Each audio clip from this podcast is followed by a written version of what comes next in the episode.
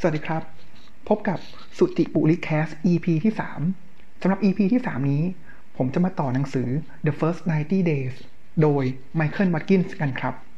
ก่อนอื่นเลยที่จะไปต่อ ผมขออนุญาตรีแคปเนื้อหาจากคราวที่แล้ว หนังสือ The First 90 Days เป็นหนังสือที่กล่าวถึงความสำคัญของ 90 วันแรกของผู้นำหรือว่าพนักงานทั่วไปที่มีการเปลี่ยนแปลงทางหน้าที่การงาน ไม่ว่าจะเป็นการยกย้ายภายใน การได้รับการโปรโมทให้มีความรับผิดชอบ หรือดูแลทีมที่ใหญ่ยิ่งขึ้น หรือว่าการย้ายไปอองค์กรอื่น ต่างอุตสาหกรรมต่างวัฒนธรรมองค์กร หนังสือบอกว่า 90 วันแรกเนี่ยมีความสำคัญเป็นอย่างมาก ถ้าทำได้ดีเราก็สามารถสร้างเครดิตให้กับบอสของเราต่อเพื่อนร่วมงานหรือว่าต่อทีมของเราได้ ซึ่งมันก็จะเป็นพื้นฐานของเราที่เราจะสร้างให้เราประสบความสำเร็จในระยะยาวได้ แต่ในขณะเดียวกันครับ ถ้าเราทำได้ไม่ดี ไม่ได้เป็นไปตามคาดหวังของคนต่างๆ ในองค์กร หน้าที่ทางการงานเราก็อาจจะแป๊บติดตันได้ ในบทแรกของหนังสือพูดถึงเรื่องของ prepare yourself ผมขอทวนว่าหนังสือให้เช็คลิสต์ที่ชื่อว่า onboarding checklist ที่เราต้องพิจารณาไม่ว่าจะเป็นเรื่องของการเข้าใจธุรกิจ การเข้าใจส่วนผู้การ stakeholder connection หรือว่าการที่เราจะติดต่อสัมพันธ์กับผู้มีส่วนได้ส่วนเสียกับ หน้าที่การงานของเรา เรื่องของการอะไรความคาดหวังกับหัวหน้า แล้วก็เรื่องของการเข้าใจวัฒนธรรมองค์กรนะครับ ซึ่งรายละเอียดเนี่ยทุกท่านก็สามารถที่จะไปฟังในตอนที่แล้วได้ ส่วนในบทที่ 2 เมื่อเราเตรียมตัวเราเองแล้วอีกอันนึงที่เราต้องเตรียมตัวและวางแผนอย่างดี คือเรื่องของ accelerate your learning ก็คือแผนการเรียนรู้ หนังสือพูดถึง 3 กลุ่มของอการเรียนรู้ครับ ก็คือเรียนรู้ในอดีตก็คือพวก performance ว่าเป็นอย่างไรบ้าง ปัจจุบันก็คือกลยุทธ์ แล้วก็ vision process คน culture นะครับ แล้วก็อนาคตก็คืออะไรที่มันเป็น challenge หรือว่าเป็นโอกาส แล้วก็องค์กรเนี่ยมีความเตรียมพร้อมอย่างไรบ้างนะครับ นั่นคือ 2 บทแรกที่ผมได้กล่าวไปในคราวที่แล้ว ก่อนที่จะขึ้นบท 3 ครับฟังถึงตรงนี้แล้วเนี่ย อยากจะลองถามผู้ฟังก่อนครับว่า คิดว่าบทที่ 3 4 5 6เนี่ยเขาจะพูดถึงอะไรอะ คนทุกท่านก็อาจจะบอกว่าเรื่องของการจัดโครงสร้างองค์กร การบริหารทีม การคุยกับหัวหน้างาน ใช่ครับ อันนี้จะเป็นบทที่ 4 เป็นต้นไป แต่ในส่วนบทของบทที่ 3 หนังสือเนี่ย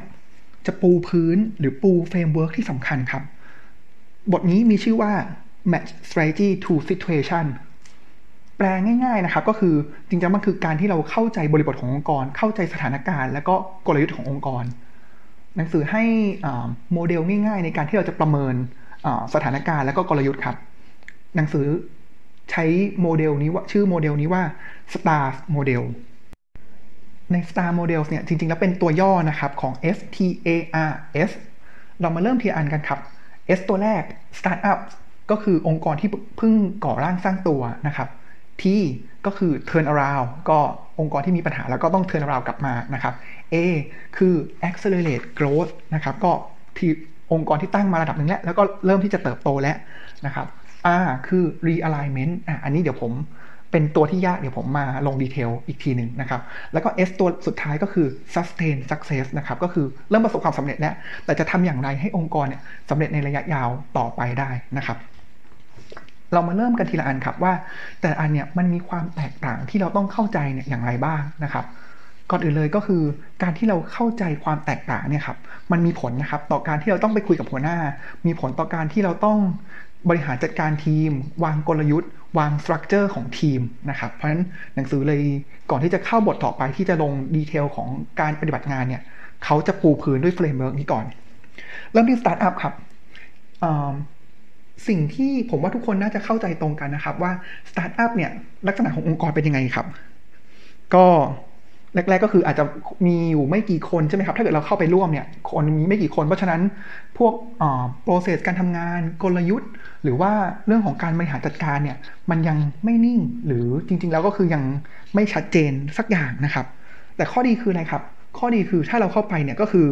พูดง่ายๆคือทำตั้งแต่สักกระเบือยันเรือรบคือทำทุกอย่างเลยนะครับ แล้วก็ energy ของคนเนี่ยครับจะเต็มไปด้วยความตื่นเต้น แล้วก็มีความหวังว่าสิ่งที่เราทำเนี่ยมันจะ สร้างผลงอกเงยกับเราได้นะครับ เพราะอันนี้ก็จะเป็นลักษณะของสตาร์ทอัพอันต่อมาตัวที่ turn around ยกตัวอย่างง่ายๆเลยครับ ก็คือถ้าคุณเนี่ยเข้าไปเป็น CEO ของโนเกียช่วงที่โดน Apple ตีตลาดอยู่เนี่ยแหละครับ ลักษณะของ turnaround ว่าสถานการณ์ขององค์กรเริ่มแย่และ เราจะทำยังไงให้พลิกสถานการณ์กลับมาได้ เพราะฉะนั้นลักษณะของคนที่เข้าไปหรือว่า leader ที่เข้าไปเนี่ยครับต้องเป็นคนที่ กล้าตัดสินใจ แล้วก็ลงมือทำอาจจะมีความที่เรียกว่าเป็นผู้นำเชิงเผด็จการเสียด้วยซ้ำไปนะครับ อันนี้เป็นลักษณะของ turnaround นะครับ อันต่อมาเป็น realignment realignment เนี่ยอ๋อขออภัยครับ เป็น accelerate growth ก่อนนะครับ ตัว A นะครับ อันนี้ก็ต่อเนื่องจาก startup ครับ ก็คือตอนนี้เราเริ่มธุรกิจเราเริ่มรู้แล้วว่าทิศทางเป็นอย่างไร เราเริ่มมี product ที่เริ่มติดตลาดแล้ว นะครับ ตัวนี้ก็คือเราจะเริ่มเป็นการ recruit ผมนึกถึงช่วง Shopee บริษัท Shopee ช่วงที่ผ่านมาครับ ที่เขาจะเริ่ม recruit คนเข้ามามากมายมหาศาลนะครับ อันนี้ก็คือเป็นการเติบโตอย่างก้าวกระโดดนะครับ แต่ในขณะเดียวกันเนี่ยหนังสือเตือนอย่างนี้ครับว่าช่วงเติบโตเนี่ยก็จะมีความเสี่ยงต่ออันเป็นความเสี่ยงต่อองค์กรนะครับ เติบโตมากเกินไป ก็ culture มันก็อาจจะพังได้ culture ของสตาร์ทอัพที่สร้างมาก็อาจจะพังได้นะครับ หรือว่าบางครั้งเนี่ยเราดึงคนมากมายหลากหลายที่เลย วัฒนธรรมองค์กร ก็อาจจะพังได้เช่นกันนะครับ อันนี้เขาก็เลยเตือนมาว่า accelerate growth เนี่ยก็มีมีจุดที่ต้องกังวลเหมือนกันนะครับ อันต่อมาก็คือ realignment อันนี้แหละเป็นสิ่งที่ค่อนข้างยากถ้าเราเข้าไปในฐานะที่เป็น leader หรือคนทำงาน นะครับ หมายความว่าไงครับ realignment ในที่นี้ครับก็คือองค์กรเดินเดินหน้ามาอย่างดีเลยนะครับแต่ว่าผมยกตัวอย่างของโนเกียก็ได้ครับ ทุกคนเนี่ยเป็นช่วงก่อนที่เป็น turn around นะครับอองค์กรเดินหน้าอย่างดีประสบความสำเร็จ แต่เราหารู้ไหมว่าเฮ้ยจริง ๆ แล้วเนี่ยมันยังมีความเสี่ยงหรือมีอันตรายที่ซ่อนอยู่ที่เรามองข้าม แต่เราหลงติดกับความสำเร็จเรานะครับ ซึ่งความยากของ leader ตรงนี้คือ การที่มี2 step ครับ step แรกคือเราจะรู้ได้อย่างไรว่าองค์กรเราเนี่ยต้องการการรียลายแล้ว หรือว่ามันเริ่มมีความเสี่ยงมี risk เกิดขึ้นแล้ว อันนั้นอันที่หนึ่งสองคือ ถ้าเราเริ่มตระหนักแล้วเฮ้ยมันเริ่มมีสัญญาณต่างๆ บ่งชี้แล้วว่ามันมีความเสี่ยง แล้วเราจะเตือนองค์กร เตือนผู้ร่วมงานอย่างไร ที่กำลังยึดติดในความสำเร็จ เพราะฉะนั้นชาเลนจ์สำคัญขององค์กรที่ต้องการรีอไลหรือว่าพูดง่ายๆคือ ลักษณะของการต้มกบเนี่ยครับก็คือว่าเราจะสร้างเขาเรียกว่าเป็น sense of urgency ก็คือจะทำไงให้คนตระหนักว่าเฮ้ยเริ่มมีปัญหาเราต้องแก้แล้วนะ แก้ก่อนที่ปัญหาจะเกิดนะครับอันนี้ก็จะเป็นเรื่องของ realize ตัว R ตัวที่ 4 อันสุดท้ายก็ sustain success นะครับก็อันนี้ตรงไปตรงมาครับก็ลักษณะของออจะทำยังไงให้องค์กรนิ่ง แล้วก็สามารถที่จะเดินหน้าก้าวหน้าต่อไปได้นะครับนะครับ negotiate success ผมคิดว่าบทนี้เนื้อหามีความน่าสนใจเป็นอย่างมากครับ บทนี้ว่าด้วยเรื่องของการพูดคุยกับหัวหน้า ท่านผู้ฟังลองลองนึกตามนะครับว่าในสัปดาห์แรกหรือว่าสัปดาห์ที่สองเนี่ยเราเราจะคุยอะไรกับหัวหน้าบ้างดีนะ เราจะวางแผนอย่างไรบ้าง หนังสือให้ข้อแนะนำแล้วก็รูปแบบว่าเราจะคุยอะไรบ้างนะครับ แล้วก็คุยช่วงไหนบ้างเนี่ย แล้วผมคิดว่าเราสามารถที่จะนำไปประยุกต์ใช้ต่ออการทำงานเราได้นะครับ รูปแบบของการ conversation กับทางหัวหน้านะครับ หนังสือให้มา 5 อย่างครับ อย่างแรกเลย ตรงไปตรงมาเลยครับ เขาบอกว่าเป็นเรื่องของการประเมินสถานการณ์นะครับ ก็คืออไปพูดคุยว่าตอนเนี้ยจากหลังจากที่เราประเมินสตาร์โมเดลมาแล้วนะครับ เข้าใจสถานการณ์แล้ว มันคือสิ่งที่เราไปคุยกับหัวหน้าว่า สถานการณ์ปัจจุบันตอนนี้ขององค์กรเราเนี่ยเป็นอย่างไรบ้างนะครับ แล้วก็มีปัจจัยอะไรบ้างที่ทำให้องค์กรเนี่ย เติบโตความเข้มแข็งขององค์กรนะครับ อันนี้ก็คือเหมือนเป็นการพูดคุยเพื่อทำให้เราเนี่ยเข้าใจนะครับสถานความเป็นไปขององค์กรนะครับ อันต่อมาเลย conversation ถัดมานะครับ ก็คือเรื่องของการทำอะไร expectation นะครับ เป็น expectation conversation นะครับ ก็คือพูดคุยแล้วว่าหลังจากที่เราเข้ามาแล้วเนี่ยเรามีความคาดหวังอย่างไร และเขาเนี่ยคาดหวังอะไรกับตัวเราบ้างนะครับ ซึ่งถ้าเราได้ พูดคุยเกี่ยวกับความคาดหวังได้เร็วเท่าไหร่เนี่ยเราจะรู้ทิศทางแล้วว่าเราต้องทำขนาดไหนนะครับ เพราะฉะนั้นอันนี้เป็นสิ่งสำคัญมาก ที่เราต้องรีบอะไร expectation นะครับยกตัวอย่างนะครับว่าถ้าเรามาจากต่างอุตสาหกรรมแล้วเราต้องมาเรียนรู้อะไรใหม่เนี่ยเพราะฉะนั้น expectation ก็คือเฮ้ยเราจะ catch up ให้เข้าใจอุตสาหกรรมได้อย่างไรอะอันนั้นเป็นอันหนึ่งนะครับ หรือถ้าเกิดเรามาจากเขาซื้อตัวเรามาเลยมาให้เรา มาตัดสินใจมา turn around อะไรเงี้ยครับเพราะฉะนั้น expectation ตรงเนี้ยมันจะเป็นอีกแบบหนึ่งแหละ แล้วถ้าเกิดสมมติเราเขา expect ว่าให้เรา turn around แต่เราแค่คิดว่าเราอยากจะ catch up กับองค์กรอ่าเห็นไหมเราจะเห็นแล้วว่ามันเกิดแกลบเนี่ยนะครับเพราะฉะนั้นเราต้องรีบคุยอันนี้เป็นรูปแบบของการสนทนาแบบที่2นะครับแบบที่ 3 ก็จะเป็นเฟสถัดมาแล้วครับ ก็จะเป็นเรื่องของการประเมินรีซอสนะครับว่าตอนนี้ทีมเรามีเพียงพอไหมนะครับ แล้วก็ เพื่อให้ไปถึงปลายทางเป้าหมาย expectation เราได้เนี่ยทั้งไม่ว่าจะเป็น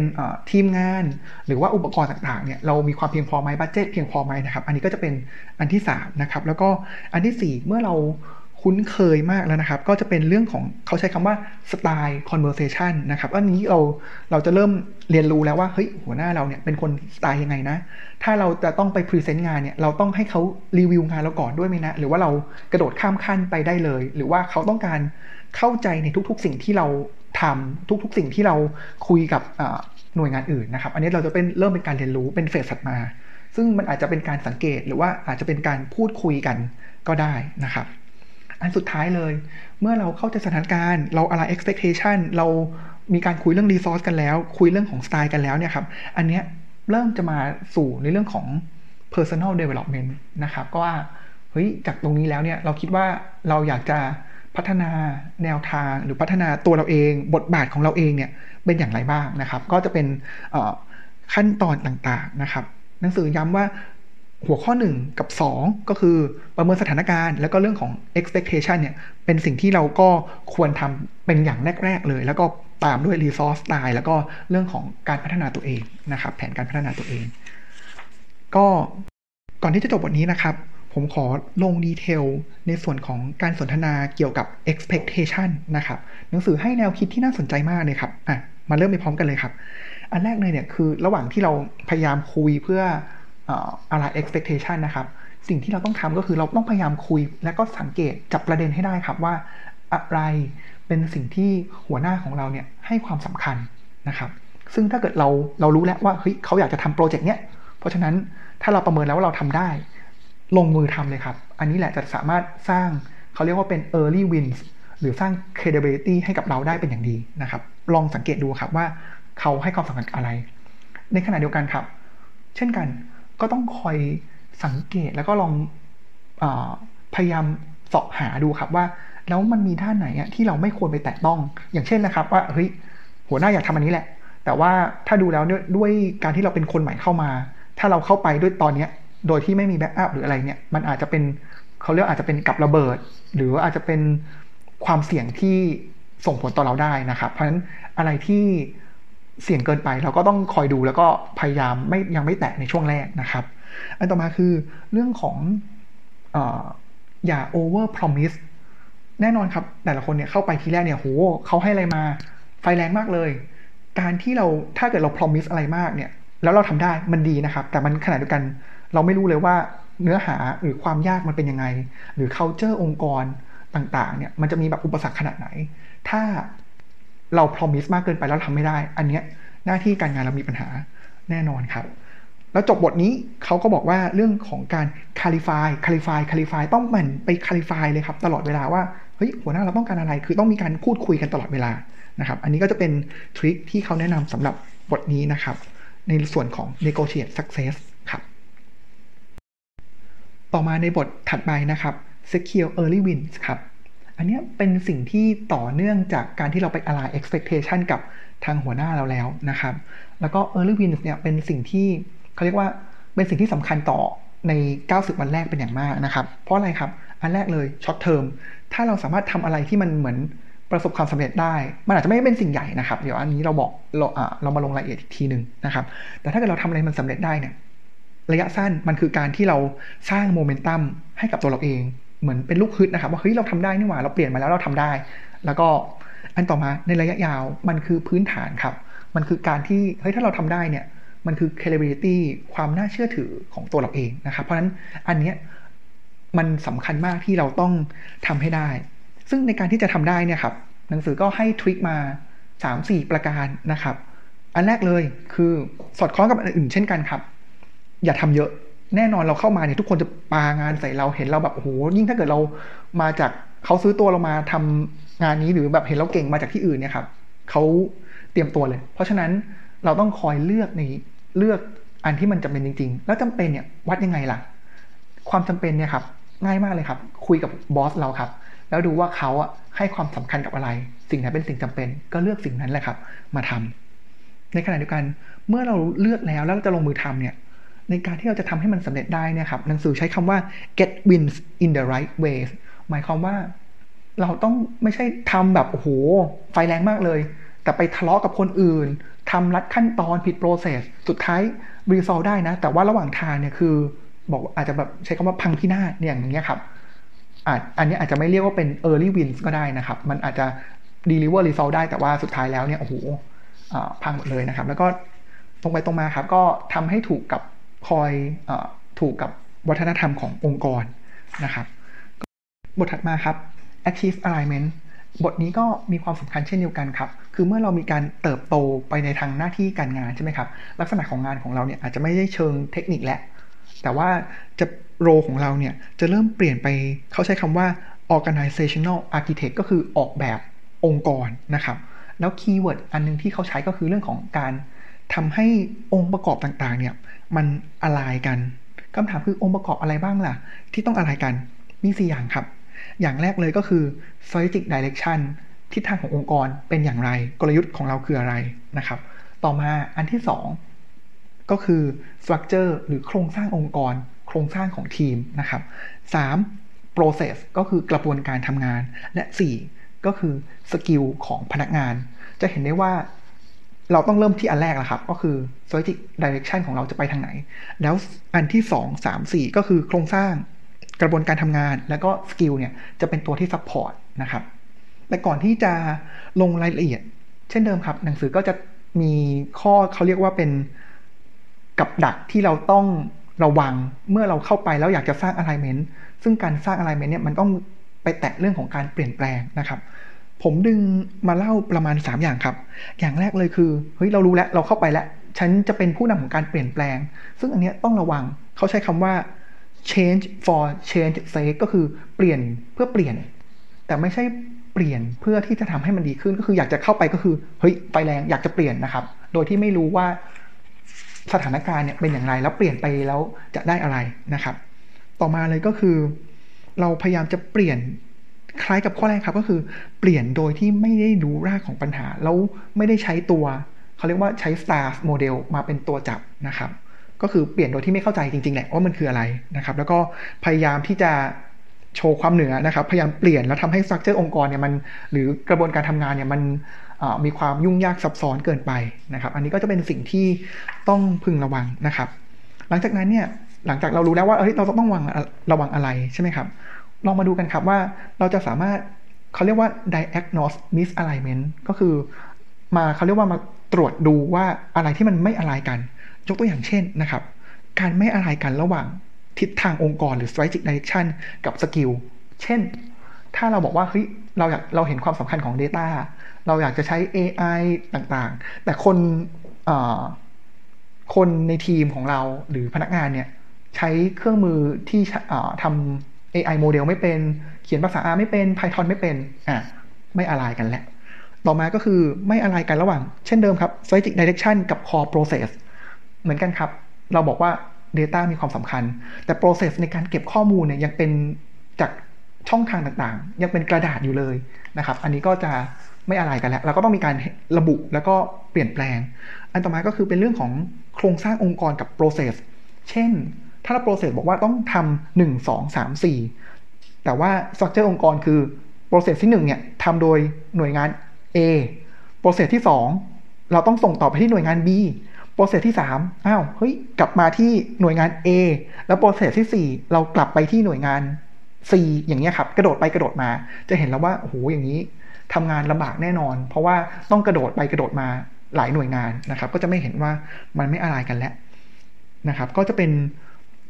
หลักๆประมาณ 3-4 อย่างนะครับ อันที่อยากจะมาชวน recap กันเล่นๆนะครับ ก็คือเรื่องของการที่เรามาระบุครับ อันแรกเลยก็คือ strategic direction นะครับ ทวนความรู้กันครับ strategic พอพูดถึงเรื่องของ strategic direction เนี่ย keyword ที่เรามักจะได้ยินเลยก็คือ mission vision strategy ลองสามอย่างเนี้ย ท่านผู้ คุณผู้ฟังลองลองทวนไหมครับว่าแต่ละอันเนี่ยหมายถึงอะไรอะเฉลยนะครับ mission เนี่ยเขาบอกงี้ mission หรือพันธกิจองค์กรก็คือ สิ่งที่เราบอกว่าเราอยากจะทำอะไรให้สำเร็จ ก็คือ what will be achieved อันนี้คือ mission หรือพันธกิจวิชั่นวิสัยทัศน์ ก็คือเขาเรียกว่า เขาใช้คำว่า why people should feel motivated to perform at a high level จริงๆ แล้วถ้าเกิดในหนังสือภาษาไทยเนี่ยก็จะบอกว่าแล้วเราเกิดขึ้นมาทำไม องค์กรเรามีไว้ทำไมนะครับ อันนี้คือวิชั่นนะครับ แล้วก็อันสุดท้ายคือกลยุทธ์ strategy ก็คือ หลักๆ เลยกลยุทธ์เนี่ยก็คือพูดถึงว่าเป็นการบริหารจัดการresource ทรัพยากรต่างๆ ที่จะแจกจ่ายไปเพื่อให้เราสามารถบรรลุ mission vision ของเรานะครับ หรือว่า กระบวนการตัดสินใจที่ทำให้เราสามารถบรรลุ mission ของเราได้นะครับ อันนี้ก็เป็นการทวนความรู้เล็กน้อยของ strategic direction นะครับ ซึ่งก่อนที่จะจบบทนี้นะครับ ผมขออนุญาตแถมอีกประเด็นที่น่าสนใจครับ คุณผู้ฟังสังเกตไหมครับว่า การที่เราจะสร้าง alignment เนี่ย หนังสือพูดถึง 4 ประเด็น ก็คือเรื่องของ strategic direction เรื่องของ structure เรื่องของ process แล้วก็เรื่องของ skill คน แต่จริง ๆ แล้วเนี่ยครับมันยังมีอีกสิ่งหนึ่งที่เราต้อง align ไปพร้อมกับสิ่งสิ่งนี้ และมันมีผลเป็นอย่างมากลองทายดูไหมครับว่ามันคืออะไรอ่าผมเชื่อว่าหลายคนน่าจะคิดเหมือนกัน ก็คือเรื่องของ culture องค์กรนั่นเอง แต่หนังสือบอกงี้ครับหนังสือบอกว่า culture องค์กรเนี่ยมันเป็นสิ่งที่จับต้องไม่ได้มองไม่เห็นและที่สำคัญเลยคือ มันไม่สามารถเปลี่ยนได้โดยตรง คือเราเข้าไปแล้วเราเห็นว่าเฮ้ยเขาจะมีปัญหาฉันจะเปลี่ยนหนึ่งสองสามไม่สามารถทำได้ หนังสือให้คำแนะนำอย่างนี้ครับว่าเราไม่ในเมื่อเราไม่สามารถทำได้โดยตรง เราสามารถทำได้โดยอ้อม ยกตัวอย่างเช่น เมื่อเราเข้าไปแล้ว แล้วเราเห็นว่าองค์กรหรือหน่วยงานเราอะครับ ให้ความสำคัญ reward กับซูเปอร์สตาร์ก็คือใครทำได้ดีก็เอาไปเลยเต็มที่ performance เต็มที่ แต่สุดท้ายแล้วมันจะกลายเป็นสังคมของการแข่งขัน แล้วก็ความร่วมมือร่วมใจการช่วยเหลือในงาน อาจจะก็เป็น trade-off ที่อาจจะหายไป เพราะฉะนั้นถ้าเกิดเราบอกว่าเฮ้ยอันนี้เป็นสิ่งสำคัญแล้วอยากจะเปลี่ยนให้คนเนี่ยร่วมมือร่วมใจกันมากขึ้น สิ่งที่สามารถทำได้ก็คือเรื่องของการเปลี่ยนแรงจูงใจในการทำงาน การให้ incentive เปลี่ยนจาก incentive ตัวบุคคลเป็น incentive ทีม ถ้าเกิดทีมสามารถสำเร็จ launch product ได้สำเร็จก็ได้ performance ไปทั้งทีม